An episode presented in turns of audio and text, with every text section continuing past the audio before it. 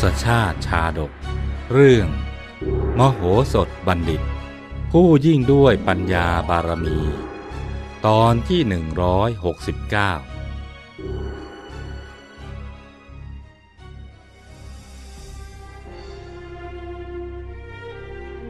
จากตอนที่แล้ว พระเจ้าวิเทหราช เมื่อทรงสดับคำทูลเชิญของมโหสถ จึงเสด็จพระดำเนินออกจากมิถิลานคร พร้อมเหล่าข้าราชบริพารตามเสด็จอีกมากมาย เมื่อพระเจ้าวิเทหราช เสด็จไปถึงฝั่งแม่น้ำคงคาแล้ว มโหสถก็นำเสด็จเท้าเธอและคณะ เข้าสู่พระนครที่สร้างถวาย ครั้นถึงเวลาเย็น พระเจ้าวิเทหราชจึงส่งราชทูต นำพระราชสารไปถวายพระเจ้าจุลนีว่า บัดนี้หม่อมฉันมาถึงปัญจาลนครแล้ว ขอพระองค์โปรดทรงพระราชทาน พระราชธิดาให้แก่หม่อมฉัน เพื่อความเป็นสิริมงคลแด่หม่อมฉันสืบไป ฝ่ายพระเจ้าจุลนีเมื่อทราบความในพระราชสารแล้ว ก็ทรงมีพระหทัยโสมนัสเปรมปรี ทรงน้ำริว่า วิเทหราช ดิ้นรนมาถึงจนได้ คราวนี้ล่ะ เราจะไม่ปล่อยให้มันรอดพ้นไปได้อีกเป็นอันขาด พระเจ้าจุลนีทรงพระราชทานรางวัลให้แก่ทูตเหล่านั้น พร้อมกับฝากพระราชสารกลับไปถวายพระเจ้าวิเทหราชว่า บัดนี้หม่อมชั้นพร้อมแล้ว ที่จะถวายพระราชธิดาแด่พระองค์ ขอเพียงพระองค์ทรงกำหนดเลิกยามที่เหมาะสม เพื่อสุภวาระ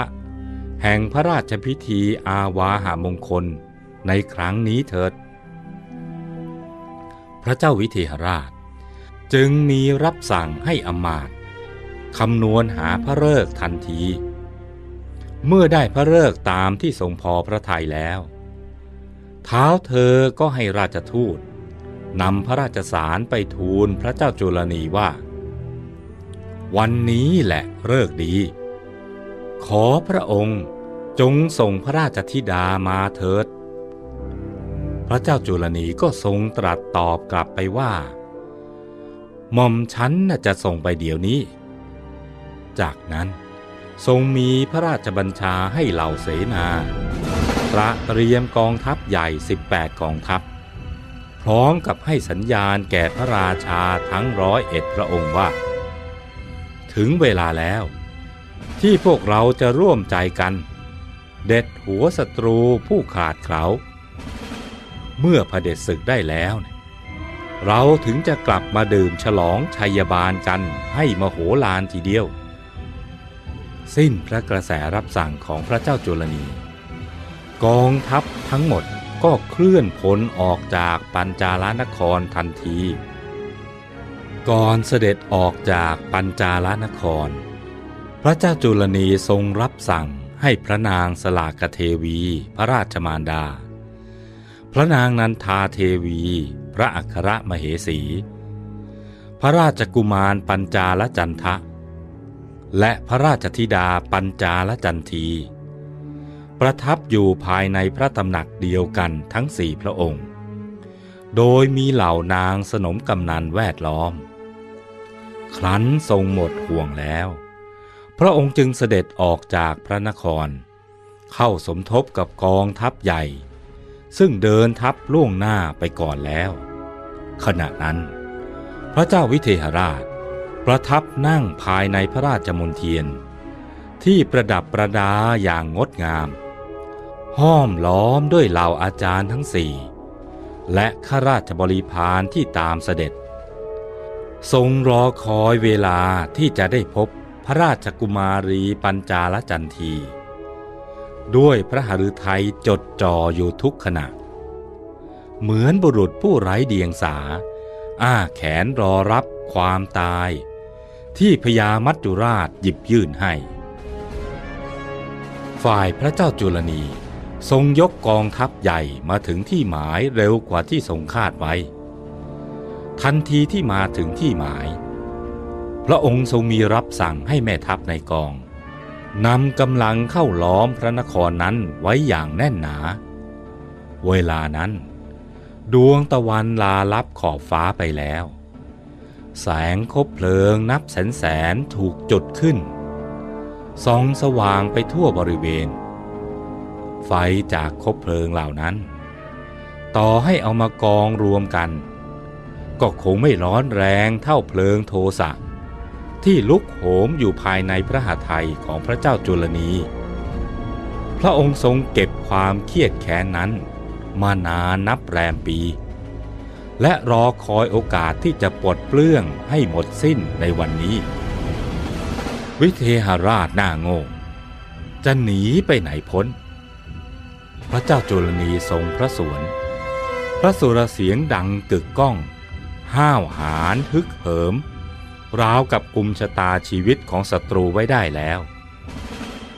ครั้นแล้วจึงทรงรับสั่งว่า เอาเถอะพวกเรา จงพักผ่อนให้สบายเถอะ ถึงอย่างไรพวกมันก็ไม่รอดแน่ อดใจรอกันสักหน่อย เพียงไม่กี่ชั่วยามเท่านั้น ก็จวนจะรุ่งอรุณแล้ว ถึงตอนนั้นน่ะเราจึงค่อยเข้าจู่โจม แล้วจับพระเจ้าวิเทหราช และมโหสถบัณฑิตมาฆ่าซะ ข่าวที่พระเจ้าจุลนีจะทรงยกทัพมาล้อมพระนครนั้น มโหสถทราบมาก่อนแล้ว และพร้อมจะรับมือตลอดเวลา ดังนั้นในเวลาที่กองทัพฝ่ายปัญจาลนคร รุกคืบเข้ามาชิดกำแพงพระนครจริง ๆ มโหสถจึงยังคงปฏิบัติหน้าที่ของตน ด้วยกิริยาอาการเป็นปกติ คือการถวายการปรนิบัติพระเจ้าวิเทหราชอย่างดีเยี่ยม และเลี้ยงดูผู้ตามเสด็จมาอย่างทั่วถึง ทั้งอาหารสุราอย่างอุดมสมบูรณ์ มโหสถบัณฑิต คำนวณดูไพร่พลที่ยกกันมาปิดล้อม ก็คาดว่า คงจะยกกันมาหมดทั้งเมืองทีเดียว จึงได้เรียกทหารมาสามร้อยนายแล้วสั่งว่า พวกท่านจงเดินทางไปตามเส้นทางอุโมงค์ลับนี้ เมื่อถึงปัญจาลานครแล้ว ก็จงจับพระราชมารดา พระมเหสี พระราชโอรส และพระราชธิดาของพระเจ้าจุลนี แล้วนำเสด็จมาสู่โรงใหญ่ภายในอุโมงค์ อย่าให้เสด็จออกมาข้างนอกอย่างเด็ดขาด คอยตั้งเวรยามเฝ้าไว้จนกว่าเราจะไปถึง เมื่อเราไปถึงแล้ว จึงค่อยนำไปพักที่ห้องโถง ใกล้ประตูอุโมงค์ใหญ่ ภารกิจนี้สำคัญถึงชีวิตทีเดียว ดังนั้นพวกท่านจึงไม่ควรประมาท และอย่าให้พลาดเป็นอันขาด ทหารเหล่านั้นรับคำสั่งแล้ว ก็พากันเดินทางไปตามอุโมงค์เล็ก กระทั่งมาถึงตรงเชิงบันไดพระมหาปราสาท ซึ่งเป็นปากอุโมงค์ทางออก และเห็นประตูกระดานไม้ซึ่งรองบันไดพระราชวังไว้ ก็ช่วยกันเปิดออก ครั้นออกจากอุโมงค์ได้แล้ว จึงได้กรูกันเข้าไปภายในพระตำหนัก โดยค่อยๆเข้าจู่โจมอย่างเงียบกริบ แล้วจัดการมัดมือมัดเท้ายามเฝ้าประตูทุกจุด โดยมิให้ทันรู้ตัว พร้อมกับเอาผ้ามามัดปิดปากไว้มิให้ส่งเสียง ตลอดจนนางสนมกำนัน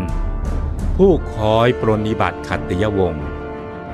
ก่อนที่จะนำไปรวมกันไว้ในห้องมืดห้องหนึ่งในพระราชวัง จากนั้นก็เข้าไปจัดการเครื่องเสวย ที่จัดไว้ถวายพระเจ้าจุลนี กินทิ้งกินกว้างจนอิ่มแปร่แล้วก็ทำลายถ้วยโถโอชามจนแหลกละเอียดไม่เหลือชิ้นดี บ้างก็พากันสาดทิ้งไปบนพื้นห้องของพระเจ้าจุลนี ภาชนะต่างๆของศัตรู ก็กลายเป็นเครื่องอำนวยความสนุกสนาน ให้แก่เหล่าทหารของมโหสถอย่างดียิ่ง ครั้นแล้วจึงพากันขึ้นสู่ชั้นบนของพระมหาปราสาท เพื่อจับตัวพระนางสลากเทวี พระนางนันทาเทวี พระราชบุตรและพระราชธิดาทั้งสี่พระองค์ ส่วนว่าเหล่าทหารของมโหสถบัณฑิต จะสามารถจับกลุ่มทั้งสี่พระองค์นั้นได้หรือไม่ โปรดติดตามตอนต่อไป